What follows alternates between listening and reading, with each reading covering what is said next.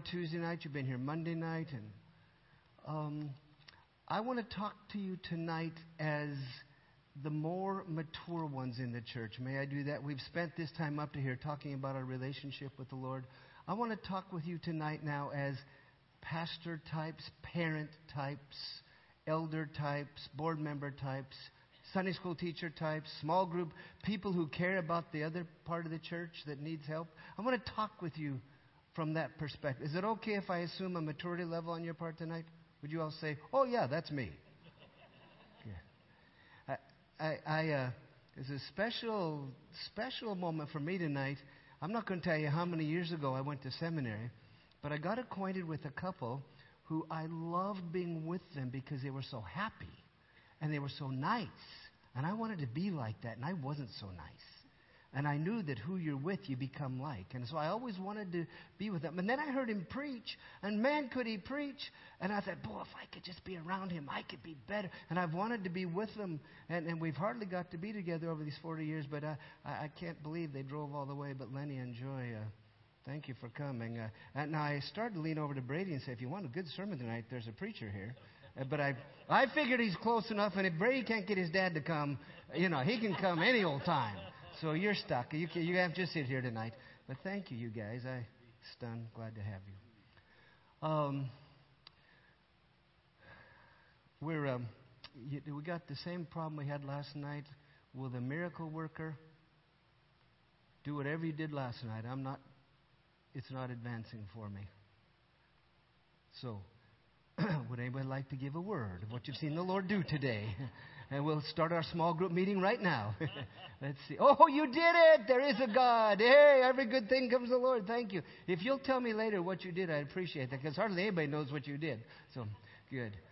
Well, tonight I want to continue on with a prayer that we didn't take a lot of time with last night, but I am begging God, believing God to help us by tomorrow night at about 8 o'clock that there will be a dramatic core, a significant core of people who will make a spirit led, holy resolve to walk as Jesus walked. Now, I got started on this last night, and we, we actually worked with a little bit. But by tomorrow night, I, I'll just say this. I am, I am not talking about abnormal, extreme, weird I'm talking about normal Christianity, biblical Christianity. Everything I talked about last night, that wasn't for the super saints. That was for everyone who's in Christ. And I'll let you be seated again tonight because we stood quite a while. But I'd like us to read this passage of Scripture again. Read with me. We know that we've come to know Him if we keep His commands. True or false? Mm-hmm. I'm going to work with that tonight. We're going to work on this whole idea of obedience to Jesus' commands. Read. Whoever says, I know him, but does not do what he commands, is a liar, and the truth is not in that person. It's a hard verse, isn't it? Mm-hmm. But if anyone obeys his word, love for God is truly made complete in him. This is how we know we are in Him. Now, you won't be surprised tonight because uh, we read this last night. But, but this is how we can know. This is how we can know we're in Christ, born again, you know, forgiven, adopted, included, redeemed. All of our words. Here's how we can know we're in Him. Here comes our celebrative assurance promise. Here it comes now. Are you ready?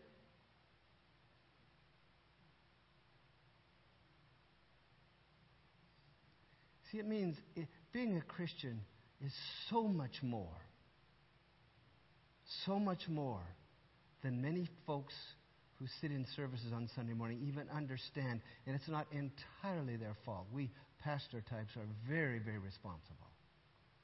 But here's the truth whoever claims to live in Christ must walk as Jesus did. Now, last night, I, I, hinted at two ways that Jesus walked. I talked about two ways that Jesus walked, and I'd like to talk about a third way tonight, but I, I can't because unless you'd all be willing to come back Thursday and Friday. Never mind. Okay, but um, but but last night, I, I I finished up the last half hour I did my best to persuade you that Jesus spent crazy amounts of time alone with his Father. And if we're to walk as Jesus did, we're going to have to understand that there is a priority of relationship with God. Relationships require time. Jesus himself, with all that he had to do, you know, his day job was pretty serious. He, you know, he had this commission with the Father that, that he, he, his only, you know, his task was to seek and save the lost. You know, he, he, he came to save the whole world. I said last night he kind of had a Messiah complex, if you know what I mean. That was his day job. Jesus got up early, very early, stayed up night, he stayed up to spend time with the Father. And if we're going if we're going to walk as Jesus walked, we're going to have to understand this, not as a pressure, not as an ought to, but at the very core basis of what it means to be a Christian. This is how Jesus lived his life. And then I talked to you about the fact that Jesus lived all day long with the Father. So, in essence, Jesus lived his whole life. If you want to describe Jesus' life, you can describe it this way very simply. He lived a life of prayer. He spent times alone with the Father. Then all day long, as he was doing his day job, all day long, he had constant conversation. He was abiding. He, he, he was praying without ceasing because he didn't say anything. He didn't do anything. He didn't even come to conclusions independently of his Father, which is our sin. We all leave the Father out as if he's, I mean, we say he's there. But Jesus would never ignore the Father. It was always me, not me. For Jesus, it was always my Father and I. And if you've seen me, you've seen the Father. If you heard me, you've heard the Father. That's how Jesus lived his life. And I'd, I'd like tonight to talk about the fact that Jesus, like you, if you're born from above, if you're truly born again, you've received the fullness of the Spirit, all of God's Spirit. You didn't get a junior Holy Spirit or one fourth the Holy Spirit. He came to dwell in you, and you received the fullness of the Spirit. And, and I'd like to spend tonight showing you that everything that Jesus did, He did in and by the presence and power of the Spirit of His Father indwelling Him. And it's throughout the communion and the union that Jesus was like His Father. But I don't get to talk about that tonight. I want to. I really prayed about that, and I've decided I will move on. But because of that, so I've talked about three ways that Jesus lived his life. He spent all kinds of time with the Father. All day long, he was sensitive to the Father in communication, which enabled him not only to be full of the Holy Spirit, but to be led by the Spirit. And then, if we had time, I would show you how what he did, he did by the power of the Holy Spirit indwelling him. When he cast out demons, when he raised the dead, when he, when he preached, the, the scripture articulates clearly that everything that he did that we would call powerful or holy was the fruit of his relationship with his Father by the presence of the Holy Spirit. See? But I don't have time to preach about that tonight. Unless you'll stay till 10. But never mind. Okay. So, there's three ways that Jesus walked. And if we're going to walk as he walked, we need to come to grips with this. And tonight I'm going to tell you very clearly how you can do that. Because it sounds impossible. How many are saying, this is nuts? This is, how many are feeling, this is, this is a little bit much, guy. I mean, this is too much. Well, tonight, I'm, I'm going to make it clear how we can, how we can make progress in this. And incidentally, the Christian life was never intended to be lived effectively or successfully like silos, in and of or by ourselves. And in much of our church process, we're still silos.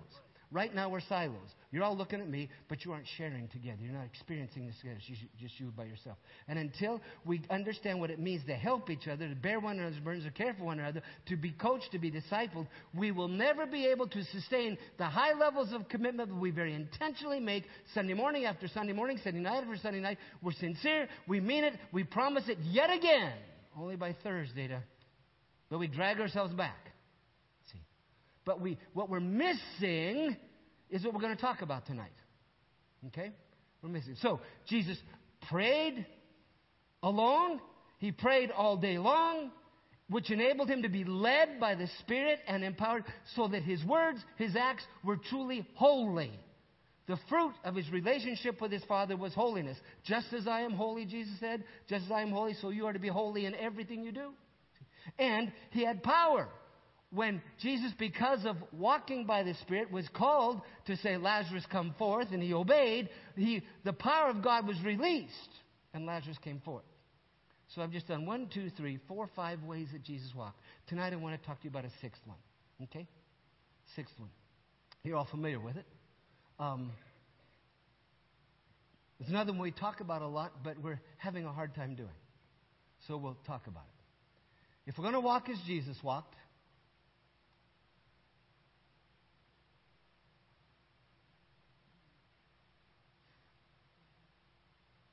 right?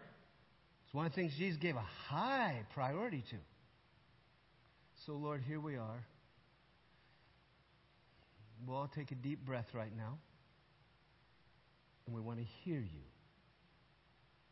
I pray that you will work in such a way that I'm out of the way. This isn't my word. If it is me, will you make it very clear to everyone that that's how? Would you also make it clear what is the living God? We need your help, and we want your help. We wouldn't be here if we didn't want help. Thank you, Lord. Amen. So, Jesus starts the Great Commission. All authority has been given to me. That's a half hour sermon. I am with you. That's another great sermon. We're going to skip them tonight. Aren't you glad? But here's where I want to start. Jesus said in the Great Commission, He said, Now you're to make disciples of all nations. Now, when Jesus said to Peter, James, and John, and the other guys, when he said you're to make disciples of all nations, hmm, tell me if I need to keep doing that. Are we all right? When Jesus said make disciples of all nations, Peter, James, and John heard something very specific that usually we don't hear. When Jesus said that, Peter didn't think, oh, I'll get a PowerPoint and run around the country and talk to everybody about four or five hours. That's not making disciples. They didn't hear, I'll get a book and I'll help people study it for 14 weeks. I mean, that's good, and it's a start, but that's not what Peter, James, and John heard. They didn't hear, uh, get someone to raise their hand or come to an altar and then we got it done. They didn't hear that.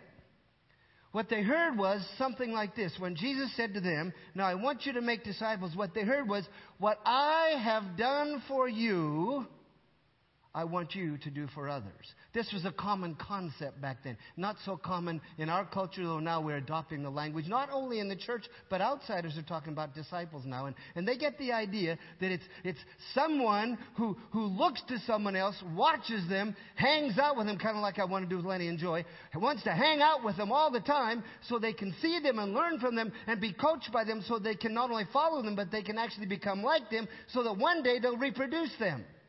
That's what Peter, James, and John heard. See, we don't hear that. So Jesus said, make disciples. This is the imperative, what we call the Great Commission. This is the command. Make disciples of all nations. All right? Now, there's a whole bunch of little, I never can remember the exact English perfect. I need an English teacher to help me with this. I, I, I forget. The, the words are too big for me. But there's a whole bunch of, of, of words that, that now uh, uh, I can't remember it. But anyhow, I'll, I'll tell them to you and see if you can tell me what these are. Continuous, progressive, imperative. No, I can't remember what they are. But here it is. As you're going, your Bible says go. The Greek grammar is continuous. It's as you're going, wherever you are, whatever you do. It doesn't mean go one time, even to Africa. It just means as you're going, as you're doing life, wherever you're going. So Jesus was saying to them, now, as you're going, here's what I commission you to do make disciples, wherever you are. So, when you go to Walmart, you're to make disciples. When you go to school, you're to make disciples. And, and people say, what? You're not, we, we have to change the way we think. See? So we have to understand that we don't go to the restaurant to eat dinner, we go to the restaurant to make disciples while we're eating dinner. Right? We don't go to work to make money. We go to work to make disciples while we're making money. See? We're, we're people with a mission. We have a purpose. We have a reason to live. Our, our commissioner has called us. Now, let me say quickly about this. My mission in life is not to make disciples. It's not my mission. My mission is to be a disciple. See, Jesus first said, Come to me. Just like he said to Peter, James, John, Come to me. Hang out with me. Spend all kinds of time with me. I am called to relationship with Jesus. I'm not called first to task, I'm called to relationship. So my first call, my mission, my purpose in life is to hang out with Jesus every bit I can so that all day long I'll be thinking with him and be, being his disciple. My, my first call, my mission is to be in relationship with Jesus. But having been with him, just like Peter, James, and John were with Jesus for a period of time, about three years, after they were with him, then he said, Now, I want you to go and do for others what I've done for you. So, I have a mission, it's to be with Jesus, and as I am with him and get a little more like him and grow a little bit, he says, Now, I want to give you a co mission. I want to share my mission with you. It's the same as we talked about in the meeting last night, just when he said, If you love me, I want you to care for and feed my sheep and my lambs. Same idea. He says, Now, now that you're walking with me, now I want you to go and I want you to help others know me well enough that they'll come to me and then you coach them in walking with me as you've learned to walk with me. See? So my co-mission, it is the great co-mission, not the great mission. Fair enough? Everybody understand? My, not, I, I say this 86.247% of making disciples of Jesus, being a disciple of Jesus. See, your church, and I love your church. I'm so impressed. I'm so happy to be with you. Your church is making disciples, and you have been for a long, long time, of someone. Mm-hmm. We're all making disciples of whatever we are, for better or for worse. You're making disciples. You're influencing, you're shaping. Even if you don't do it intentionally, purposefully, strategically, formally, you're still making disciples. Most of your kids, how many of you can understand me most of the time? Most of your kids probably speak the same language you speak. Now, probably none of you, the both persons in the married, both married partners, probably, probably you don't have a PhD in English, both of you. And probably when your kids were, you know, 18 months old, you probably didn't say, now sit down and I'm going to learn you English. I mean, I'm going to help you get English. You, you, you probably didn't do that. They just were with you. They just watched you. And in the process, they, they learned a very, very difficult skill. Ask someone from China about how hard it is to learn English. Or vice versa you disciple your children. It's not more about language. It, it's, it's about values and priorities and checkbooks and calendars and actions and reactions and how you, I mean, you, we, we've all been discipled and we're all making disciples. The issue is of who? We want to make disciples of Jesus in the church, which means we're going to have to be like Jesus. And to be like Jesus, we need to hang out with him and be his disciple, thus be discipled by him, not just in the quiet place, but all day long. See? So, as you're going. As you're going. Make disciples. We don't go to ball games to watch football. We take people with us to make disciples while we're watching football. Right? Because we've got a mission. We've got a reason to live. Christians are the people with the most joy, the most purpose, the most reason to live. We are called to partner with Jesus in His great co-mission. If the world is lost around us, it's not because God is failing. And you don't expect pagans to lead themselves to Jesus. If the world around us is dark and lost, it's because somehow the church hasn't grappled with what it means to be a disciple of Jesus so that wherever we are, we're making disciples of Jesus. So we want to talk about that a bit tonight. As you're going, make disciples of all nations, baptizing them. Now, this word baptizing, it, it's, it's not a word usually that the people at Walmart use. Now, they probably know what it means, probably, especially in this part of the country. I mean, there's a great difference in parts of the country, you know. But, but probably people at Walmart, this is enough Christianized here that if you use the word baptism or baptizing, they probably know what you're talking about. Some places they don't. That, that's not a word they use. But, but back in that day when Jesus gave this, this word had very, very specific meaning. Now, for us as insiders, we know that this word is a word that we use to describe a moment of serious eternal covenant greater than human marriage. For it's an eternal marriage. Really? Right? So, in that moment of covenant making or, or of uh, articulating or demonstrating a covenant, this, this we call it baptism. It's huge for us. Right? Sort of. Eh? Okay, well, back then, the word was used in the church long before Jesus even. It was used by believers, by faith people, by Hebrew people. But, but it was used broader than the church, it was used in the culture. And actually, the meaning that they used it in the church was a narrow understanding of a broader concept. And there's, I've read several different ways that they used it, but let me, let me suggest the one I think is the clearest. Back then, if someone had a piece of white cloth and they wanted that cloth to be purple, they'd go down somewhere to a market and they'd buy some, a bar of purple dye, they'd melt the dye, they'd take the white cloth and they'd dip it into the purple dye. They'd pull it out. Oh, the cloth now is kind of splotchy. It's white, purple, little lavender, and, and but it wasn't baptized yet, so they would baptize it again. And again. Now, it's almost all purple. Job not done yet, but baptize it again. Ha! Now, it's baptized when the white, formerly white cloth is entirely and completely purple. Now it's baptized, past tense, completed. Done. Finished. Baptized.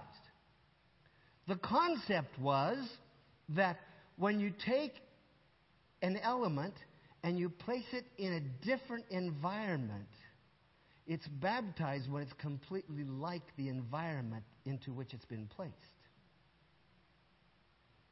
So parents are always nervous about letting their kids go to someone else's house because they don't want them to be baptized. Make sense? So, Jesus says, as you're going, make disciples of all nations, baptizing them over and over until the job's done. But we didn't get it done. Baptizing them, and, it's interesting what he says, baptizing them in the name.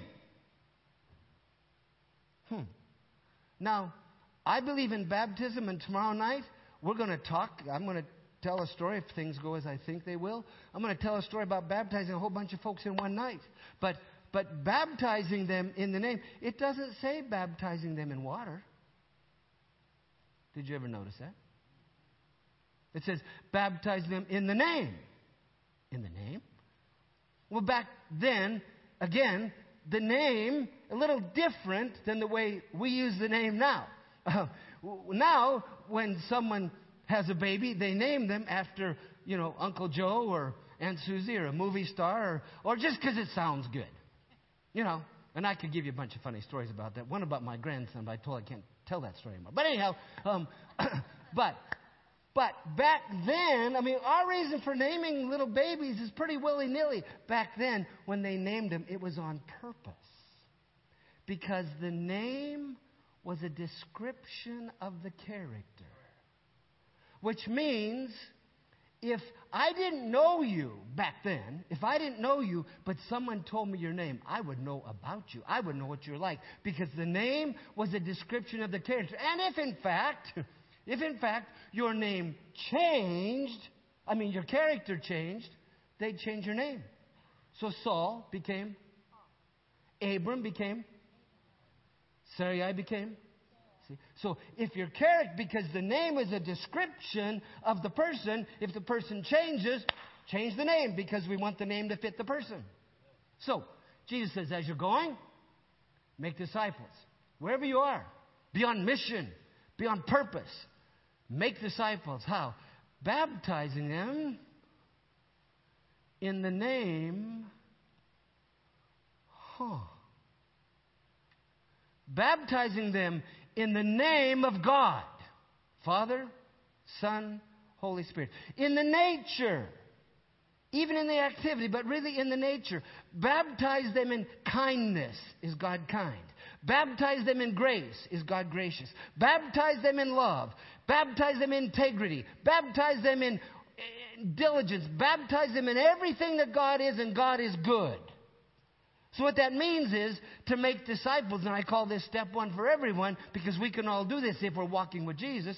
Step one means that wherever we are, whatever we do, when we go home, when we go to school, when we go to work, when we come to church, what we do is we're to just pour, sprinkle, immerse people with kindness and goodness and gentleness, bringing them into the environment and dip them and dump them and baptize them and baptize. Keep baptizing them until they're like the original name Jesus. So, when will our job be done in making disciples? Well, when your disciples are perfectly like Jesus. Until then, keep on. Keep on. Baptize them. Not in your flesh, it'll kill us. But in Christ likeness, holiness, godliness, gentleness, kindness, forgiveness, compassion, sensitivity, serving. Baptize them, baptize them. Just keep dipping them. Just keep immersing them. Keep sprinkling them a little bit, a lot. Just keep you following me? This is how we make disciples. This is step one. And, and if we're not like Jesus, they're not going to come to him because we're his body. So, as you're going, wherever you are, just be like Jesus. That's, this is where we start to make disciples. At home, on the job, see, this is how we start. Make sense? Do you see? It's paramount. It's paramount that we in the church understand that at the core, we've got to help each other so know Christ that we become like Him. So that wherever we go, we're baptizing people in the name. Not with words, but with character. Holiness, godliness, in the name of the Father. That's why my tribe, and I think it's yours, my tribe should be the fastest growing tribe in the world if in fact we are holy because holiness is attractive. It's Jesus. It's Christ likeness. So as you're going, make disciples, baptizing them in the name of the Father, Son, and Holy Spirit, teaching them. Hmm. Now, this is actually the part of the Great Commission that we've done the best at. Of all the things that Jesus said in the Great Commission, of all the things, teaching them, this is what we've done the best at. I mean, we build buildings to do what? What I'm doing right now. Talk, talk, talk, talk. Yeah? Hmm, right? I mean, I went to seminary. I paid money to go to seminary so I could learn to talk, talk. And you, we build buildings. We have PowerPoints. We have sound systems so that we can teach you. We have Sunday school classes so we can teach you. This is what we've emphasized the most. This is what we've done the best at. But now, please don't throw rocks at me when I say even this we haven't done very well. There's all kinds of good news tonight. You see, because teaching isn't so much about the teacher as it is the student. Now, as a teacher, I must know the truth and I must articulate it, and it's better if I can articulate it in, a, in an agreeable sort of way that's receivable, even halfway interesting. Never mind, don't say anything. But, but, you know, that, so teaching is terribly important, but every teacher knows that there's a time coming when the students get to take a. And the test of the teacher is if the students get it. Every once in a while, someone will come up to me after sermon and they'll say, Pastor, that was a, that was a great sermon. I say, Oh, thank you. Uh, what part did you like? And they say, uh, Well, it was good. I, I, know you told me that, but what, what part was helpful to you? and they start speaking in a foreign language. Well, they start muttering and they walk up, and never again do they say good sermon. Because they didn't come to church to be tested. They came to church to be fed. And, and I can guarantee, Pastor Brady, I dare you. If Pastor Brady instructs all the ushers next Sunday morning to stand at the door with a piece of paper, when people come in, he says, Now we're not going to start by worship this morning. We're not going to have even another one of my wonderful sermons until first, I want all of you to write down what you heard the Lord say to you through me last Sunday and what, what you did with it. And so we'll take time right now to do that. no problem. He just wouldn't have anybody come the next week. Because we didn't sign up to be discipled. We signed up to believe some doctrines, to behave differently. And we didn't understand that Jesus didn't say, as you're going, He didn't say, make church attenders. He didn't say, make sermon listeners. He didn't say, make hand raisers. He didn't say, make singers. He, he said, make disciples. And disciples are fundamentally learners, which means, yes, they listen, but if they don't have it, the teacher has not done a good job. I talk with people regularly. They quit talking to me after a while because I ask them questions. And people, and this is inside, this is preacher talk. Don't tell anybody I told you this, but but but I talk with with people, and they, if if I say something that's not just exactly right when I'm preaching, they've been around the church so long, they can say that wasn't right. You're off, and they have no problem telling me you need to adjust this. And so I say, well, how would you say it? Once again, uh, and they can't say it, but they know. See, but we haven't listened. In the church, until we have listening structures as well as telling structures, we're not yet about making disciples. Even at the most simple level of discipling, which is teaching the willing converts, we have to have listening structures. And ever since 300 AD, when we had a massive change in who the church was, we have been behind. We've always had one priest for every 100 or 1,000 or 2,000 instead of one for four or five. And you can't, you can't listen to a thousand at a time. You can only listen to one at a time. See? And most of you probably tonight, in a half hour, you won't remember what I've said. Should we test it? really? I know, because I do test.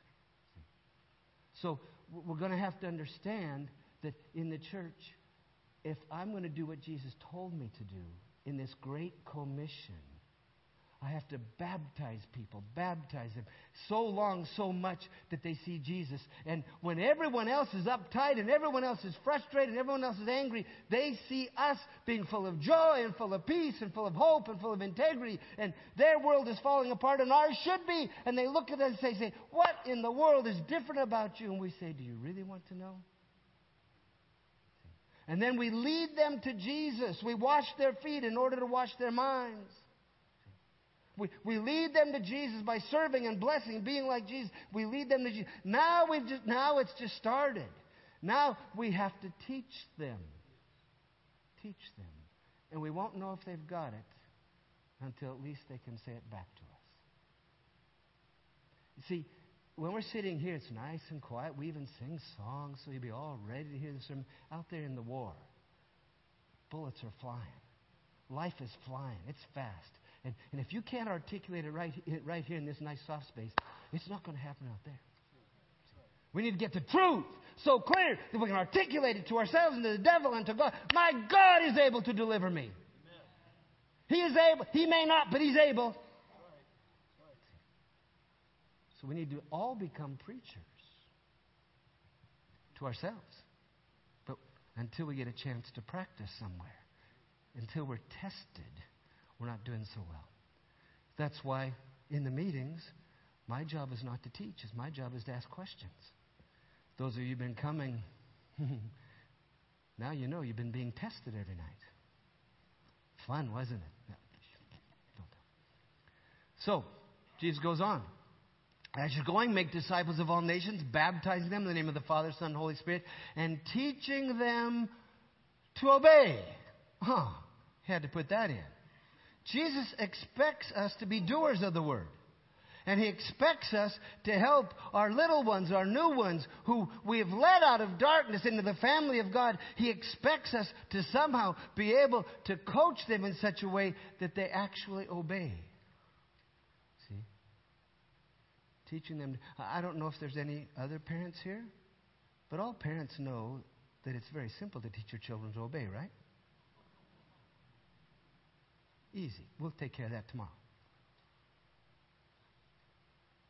If we're not somehow doing something in the right kind of ways to make sure that our those we're working with are actually obeying, we're not doing what Jesus told us to do. And in the church, we don't have a process for finding out if people are obeying. We pastors find out when the couple comes in wanting a divorce and comes to us as their last hope. Uh, and we know, well, they haven't been obeying on 100 counts, and it's killed their marriage. We don't have a process to teach them to obey. Oh, we. But I don't know what you did today. I don't know what your wife thinks about you. We have a process. It's all about relationship. It's all about dialogue. See? Jesus got to be with Peter, James, and John all day long for almost three years, you know. We don't have that opportunity. But somehow, he gave the commission to folks like us. Now, this matter of obedience is really, really rugged, and, and I'm going to take a little time to talk about it um, because it's greatly missing. For starters, I don't know you, but I do know much of the contemporary cultural church. When you start talking about obedience, they think you're talking about legalism. And so you, you even talk about obeying, and they that, that, that, that's not even a part of their understanding of being Christian. I, I want to talk about obedience a moment, but, but before I do that, let me, let me um, take a moment, a little more than a moment, to, to just. Th- this is sermon number three I'm starting on right now. Have you noticed I'm doing lots of sermons? I'm only here a little while, see. So um, let me just take time to tell you about the environment that we need in the church. There needs to be an environment. An environment. Because obedience is not, is not commanded and demanded and have it work in the church. We've got to be like Jesus, who was full of grace and truth. That's how Jesus was. Now, is Jesus the ultimate judge? Is he king? Oh, yes. Is judgment coming? Yes. But first, full of grace and truth. Ultimately, there will be judgment. But first, grace and truth. So, um, tell you a bit of my story. this is profound. I was born on a Monday. Aren't you glad to know that? But the next Sunday, I was in church. Back then, we did church. We're all a bunch of wimps now. Back then, we did church. I mean, we went about 8.30 and we stayed till about 12.30. And then we brought people over to our house. And then we went back 4.30 to get things ready. And, and, we had juniors, you know, juniors. And then we had Sunday night service. Then we went over to the pastor's house thing. We had church when I was growing up. We did, see. And, and I, I, I went to church every Sunday of my life. My mom saw to it. In fact, I still, you may not believe this, I have not missed being with the body of Christ one, t- one Sunday in my life. I'm blessed with great health, thankful for that. Uh, I've got, you know, that cross and crown stuff. I've got it goes around my neck and down around my thing. I put the company out of business because they ran out of stuff. But I've been to church every every Sunday in my life. Aren't you impressed? And and actually, it's not all that hot because I hated it. I had to go. I have a choice. I had ball games. I'm making an difference. I had to go to church. and and and what made it really bad was I had to be good. My mom thought that I should be good during church. And I was one of those kids that have all these diseases, you know, A, D, R, X, Y, D, D, L, M. I had all those diseases. And we didn't know about it back then. We didn't have medicine. And there I was. And, and, and our church wasn't like yours. I mean, you guys around here, you must be really rich. I mean, our church, you should have seen it. I mean, we didn't have carpet like you do. We just had a hard old floor. And our chairs, huh, they were the kind that people gave to the church because they didn't want them anymore. You know how that goes? And so they were leather originally, but they were so worn out that, that the wires were sticking up and the cotton was coming out. When you sat down, you kind of had to adjust the wires so you sat down a lot. And I mean, and it was, it was, you had to be careful which chair you sat in. And, and, you know, we, we, our, our, our roof was, we had so many holes in the roof, and, and, the rain would come through and it'd stain it. One of the things I did to entertain myself during the sermon, man, back then sermons were long and boring. Not now. Back then they were long and boring. Everybody said amen. And so, anyhow, we, that, that, and, and I, would, I would count all the holes in the ceiling. Now, I will tell you, our church was a little better than yours. You guys got a little scotch at one point. You just got a plain old flat floor. We had a slope floor in our church. Mm-hmm. Mm-hmm. Well, I would get in trouble almost every week because my mom expected me to be good. She was the lawmaker and the judge and the jury and the executioner. And she gave me laws, and as long as I kept within that tight spot, I was safe. I never did. I couldn't keep her laws. Every Sunday, I'd get in trouble. And you know what happened? She would judge it, determine the penalty, and execute it. But she was a super saint. She knew that you don't work on the Sabbath.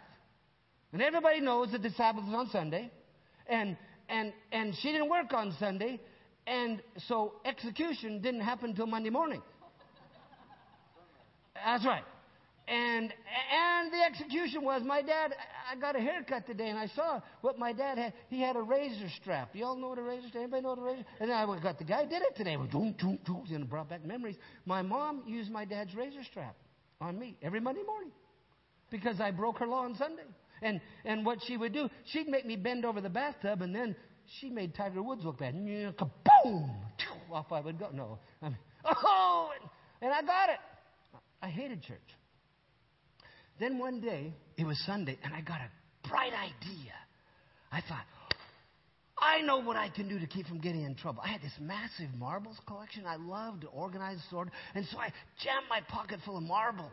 And and I didn't mind. In fact, I liked the singing. But then the pastor stood up and he started preaching. Oh, it was terrible. I did all my tricks. I held my breath. I looked at my. I did everything to do, and only two minutes had gone by. But then I remembered I had my marbles. so so I reached down my pocket and I pulled out some marbles. I was looking at it, and I was greedy. I, I wanted more. So I looked around. Back then we had a thing called a hymnal. You don't know what they are. We had a hymnal. And, and so I pulled it out and I put the marbles in the hymnal so I could hold it while I got some more in my pocket. So I'm leaning over to get more marbles. And, oh. Have you ever heard a bunch of marbles hit a hard floor in the middle of a sermon? It was worse than an A bomb. It was terrible. And then, of course, all the way to the front, the, the slanted floor. Had to have a slanted floor. And then front, boom, boom, boom. Oh, my heart was, I was sweating. I knew, I, I knew I had less than 12 hours left of life. I mean, I knew I was dead. I was dead. I was slouching down. I was dying. I was sweating. I was shaking. And, and I looked around. And do you know what happened in that church? Everybody's turned around and stared at me as if I were a troublemaker. They just, they, and I look, they're staring at me. I look, they're staring. Everybody's staring at me. you know what the preacher did? These preachers. You know what he did? He stopped. He could have kept preaching. Oh no, he had to stop. Leaned over the pulpit. We had pulpits back then. Leaned over the pulpit, and I was sitting right in the middle. Glared at me. Just glared at me. Little, little, just glared at me. You know, I'm just going to hell for sure. Then just after I get killed. And so there I am. And all of a sudden, in the midst of sweating and scared and everything, I feel something right here. I look over. Huh, it's a great big hand. Well, and it's connected to a wrist. And I fall right. Oh, it's my dad. You know my dad did? My dad put his arm around me. You know what he was doing?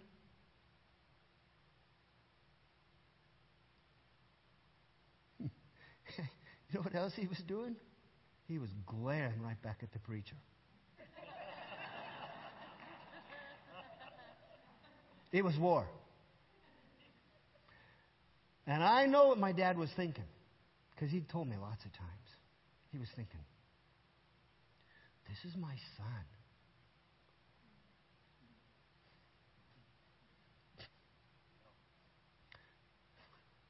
And I love it He's stupid. he makes lots of mistakes. But you wait. We're going to talk. One day, he'll be okay. The jury's still out.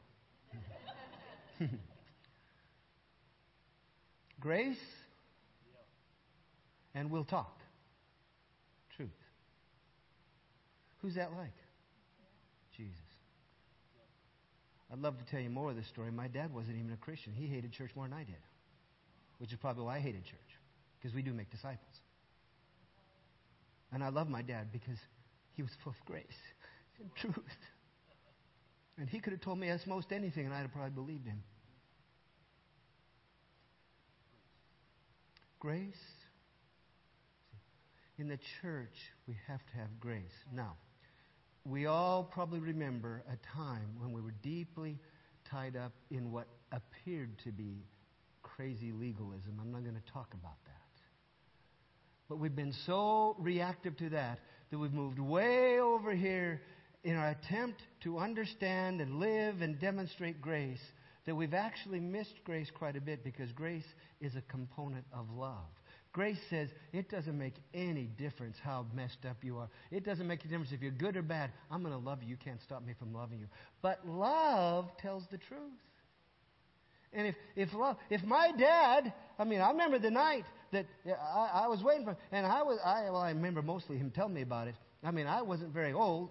I didn't know enough that I probably shouldn't run out into the middle of the freeway with nothing on, which I did one night.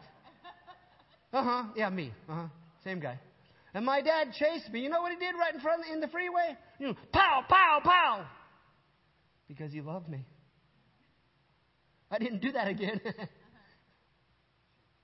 Grace, you can't stop me from loving you. But we're going to talk. And we can't talk if we don't have grace. But if we think that grace doesn't include talking, we're terribly deceived. There's lots of disobedience in the church, and we can't talk about it because we don't have the relationships caring together around Jesus. Oh, we, we do. We raise our hand, we come together, but we're silos. We don't know each other in Christ. We're not sharing and bearing. We're not talking about what He's called us to. We're not talking about what He's promised. We're not talking about how we're living out. We're not talking about our struggles. So that when we fall, we fall in a silo in secret. And there's no coaching because we don't understand grace and truth and we don't understand making disciples. We're not called to make believers. We're called to make disciples. I'm not going to take time to clarify my definitions there. So, as Jesus' body, a disciple making church must be full of grace. We're going to love you. Come around here, we're going to love you.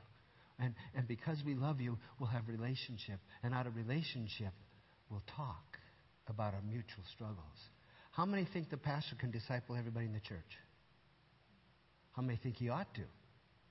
If he was really serious about his job. uh No. How many relationships can you have at an intense, caring level around Jesus. Well, enough for your family for sure. A few others, two, three, four, five. How many relationships take time? This is about relationship. Because we don't have shared relationship around Jesus. We can have relationships around football or relationships around cars, but until we have relationships around Jesus, His love for us, His call to follow Him, His call to be holy, and we're looking at it and committed to it, and, and then talking together about how we're doing and making progress and helping each other. See, all of us drop our marbles. Let, let me show you how much we drop our marbles. We're commanded to rejoice in the Lord always. In everything, give thanks. Pray without ceasing. Have you dropped your marbles yet today? Love your neighbor. Love your enemy. Be nice to your wife. See. Let me talk, finish up. Go to the fourth sermon for tonight. Let me talk about obedience and I'll be through. We have to understand the nature of obedience from God's perspective. From God's perspective, obedience is always about what we talked about Sunday morning the set of the will. It's about the heart. The heart of the heart is the will. From God's point of view, obedience is about the heart. This is stated many, many times in Scripture. Here's a very familiar one. Man looks at the outward appearance, but the Lord looks at the heart. See? We look at others' failures. God understands everything that's ever gone into them. He's thrilled that they're doing as well as they're doing because He does understand. We look at our own failures. We get down on ourselves because man looks on the outward performance. God sees the heart. See, God sees the heart. Everything that I talked about on Sunday morning and last night we could make a holy resolve. We could set our will, enabled by grace, enabled by the Holy Spirit. We could respond by saying, Yes, Lord, my will is set. God will not force your will. And if all that He will do in grace doesn't turn your will, you are lost. But He makes it possible, but not inevitable, that you can be found. That's a choice on your side to set your will. And I can set my will to obey God. If I have faith in Him that He's God, not me, and that He's good and He's smart, I like to say, how would you like to have someone with your intelligence and your ability and your character running your life? Hello? When you could have Jesus, but He is God.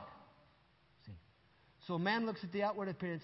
God sees, uh, I, I, I don't even judge myself. I don't know all the stuff that's gone into me.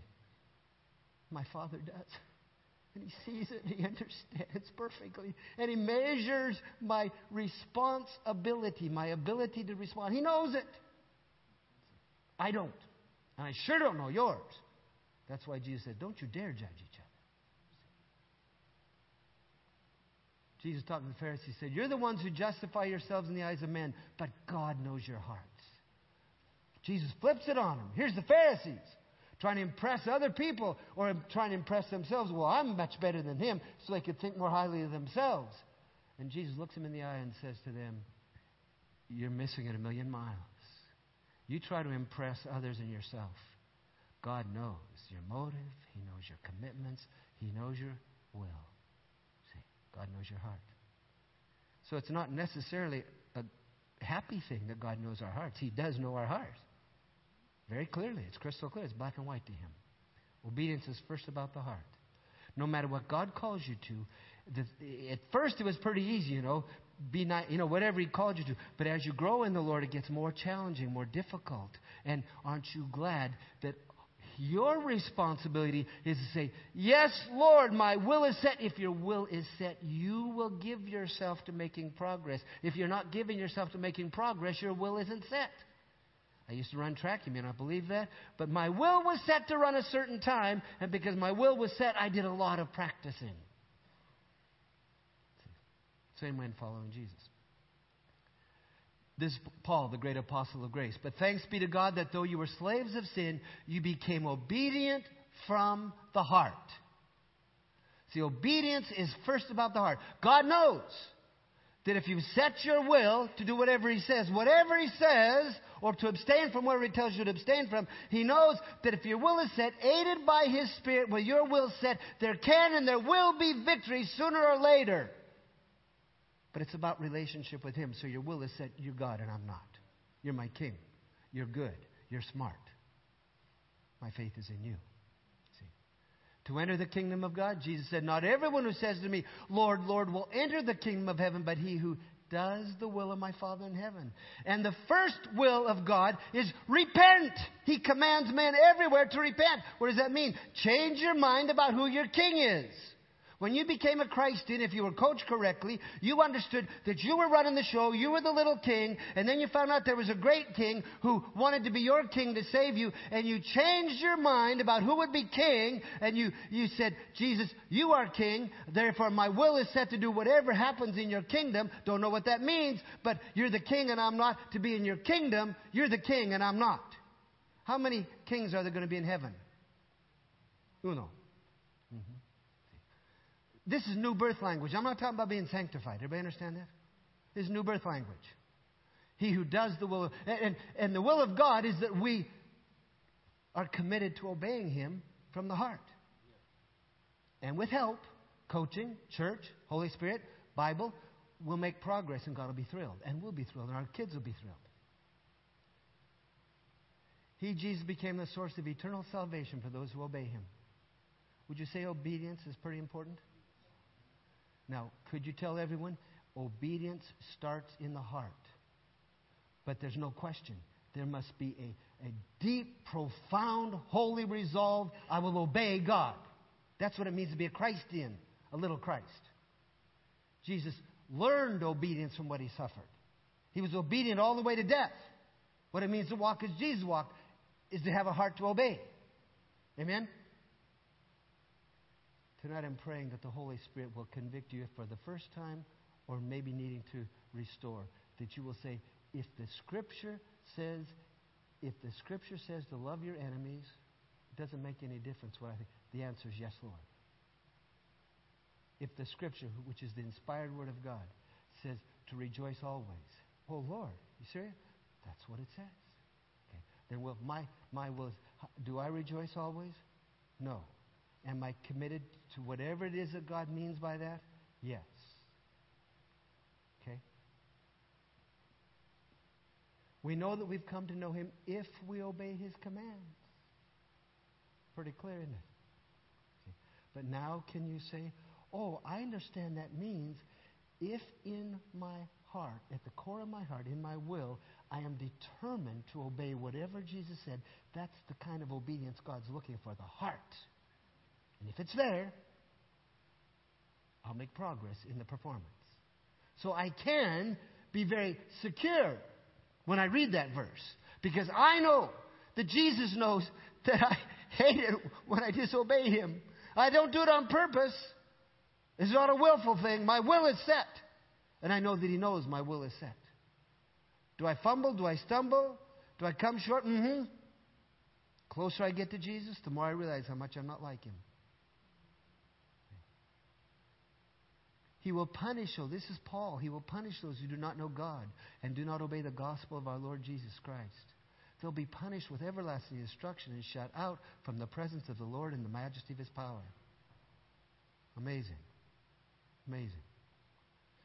See how far we've drifted in our cheap grace? I know people who think Jesus is a lousy theologian. They think Paul's better than Jesus because they reject what Jesus says clearly to support what Paul says in part of what Paul says. It's pretty clear what Paul says. I'm going to skip by that. Let me hurry through this. I told you tonight I wanted you to see yourself as parents of the church. We've got to teach them to obey. That means we've got to say, it doesn't make any, I'm going to love you, but I have enough relationship with you that I'll know you and I'll know your successes and we'll celebrate, but I'll also know the times you drop your marbles and we'll talk. Okay, everybody tracking with me? And then, the people we work with, including ourselves, are going to drop our marbles a lot. And if we don't coach them well, they'll either get discouraged and quit, or they'll lower the standard down to something they can live by, and then they will be legalists. Okay? So when I do not walk as Jesus walked, number one, confess. Real simple. Confess. Most people think that confession equals admission. To confess your sins does not mean that you admit it. It might include it, but it does not mean that you admit that you got caught. It does not mean you admit that you were wrong. What it means to confess is literally to agree with God, to think about it the way God thinks, which will often require a change of mind on our part, which is repentance. So, to confess my sin means I'm aware that one way or another, the Holy Spirit's helped me to see that my life is not what Jesus called me to do, and so, therefore, to confess it means, Jesus, I want to know what you think about that. I think I know. I agree with you. If you hate sin, I hate it. Our mind, our emotions are the same. It means to come into heart unity, heart union with God about that particular behavior. And then God says, if we confess our sins, He's faithful and just to forgive. That's a big prerequisite. We don't just say, oh, yeah, I messed up. We don't admit it. We say, God, I'm so wrong. You, you don't think about the things the way I do. I need to change my mind to think the way you do. Confession. Okay? Celebrate. You're thinking, I just dropped my marbles. You want me to celebrate? Yeah. We have to learn how to handle our own struggle if we want to help others. If we never admit that we struggle, we're being phony and hypocritical because we all struggle. I, I mean, I thought I'd be a good Christian by now. And our lack of transparency teaches those underneath us a lot of things that we don't want to teach them. So we have to be very, very honest ourselves. And in relationship, we're the first confessors. And then we learn to celebrate, and we let them see us celebrate. What do you celebrate when you drop your marble? First, you celebrate Jesus' presence. He doesn't leave us when we mess up. On the team, if you fumble, you get pulled out of the game or kicked off the, you know, eh, and on the job, if you mess up, you're, you're out. See, Jesus doesn't leave us. He shows us our mess. He came to help us with our mess, and He stays with us as He promised He would. Because our will is set. If I had another hour, I would talk to you about what happens when He says go and we say no. It's not simple as you might sound. We need to think that through, but I don't have time to talk about it. So, presence. Jesus has not left me. He came to, to help transform me. He's the one that showed me. He knew it all along before he came. So he hasn't celebrated. Jesus didn't leave me. We, we feel because we are a little bit illegals. We feel when we mess up, we drop our marbles. Now God's so disappointed in me. Now God, no, no. He's the one that showed us. He's there to. Let's talk. See, let's talk. He's got his arm around us. Celebrate the pain. You're thinking, huh, you're kidding. I just dropped my marbles. You want me to celebrate? It, it, yeah, it hurts, doesn't it, when you drop your marbles? Everybody clear? It hurts. It hurts terribly. And so the fact that it hurts is a very good sign. Once upon a time, if you had punched someone in the nose, it didn't hurt. You were kind of proud of yourself. But now you realize Jesus called you to be a peacemaker and you react. You don't punch people in the nose, do you? Anyhow, whatever you do, whatever you do, you, when you realize the Holy Spirit shows you that you failed, you feel terrible. You hate it. Celebrate it proves that you're a brand new creation. You used to didn't care. Now you do. I'll tell you when to be nervous. If when the Holy Spirit shows you that what you did is not of Christ, and you start making excuses or start blaming, and it doesn't hurt, you're drifting from your first love. You're getting lukewarm at best. See? It needs to hurt. Just like God gave us nerves when we put our hand on a hot stove. It's good that it hurts. If it doesn't hurt, we got a disease somewhere. And then pardon. Celebrate. You're saved by grace. Never were saved by how good you are. Never were saved because you don't do bad. No, no, no. No. You're saved only because Jesus died for you and made it possible for you to enter in, and you changed your mind about who was going to be Lord of your life. You said, Jesus, you are God. You are Lord. My will is set to let you be my king. I enter into your kingdom by an act of my will because my faith is in you. Make sense? Celebrate, saved by grace, never by your goodness or lack of badness. And then I'm not going to take time to talk about that's restitution. Almost impossible to drop your marbles and not somehow hurt someone besides Jesus and you. Not always, but most of the time it hurts someone. But it, I'm not going to take time to talk about that. Let's. Uh,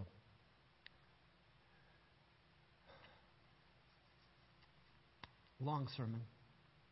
You awake? Tonight, I have one question. I talked about a whole lot of things, but one issue tonight.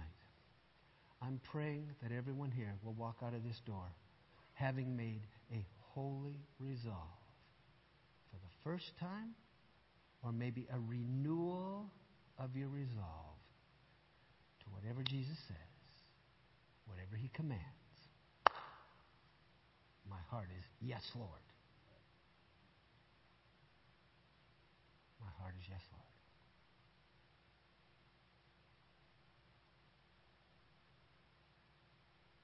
Let me ask you tonight to raise your hand. How many of you tonight have, for the first time or in a sense of renewal,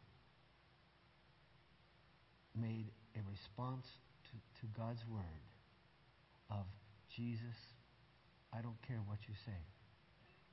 If you tell me to do something, my will is set to obey you. Would you just raise your hand? Thank you. Put them down. Jesus, thank you. I praise you.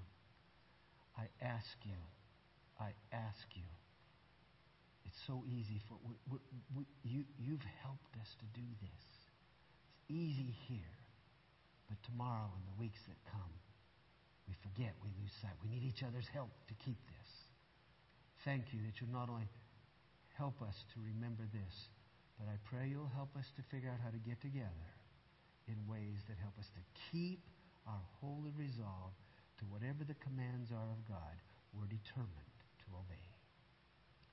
Thank you, Lord. Amen. Well, in five minutes, for anybody that would like to, absolutely no pressure, but anybody would like to, we'll meet in the room right across the hall here, and we will practice the presence of Jesus. We will practice being discipled by Jesus. If you'd like to come, we'd love to have you. Please, no pressure. Pastor, anything else? Okay. Let's all stand together.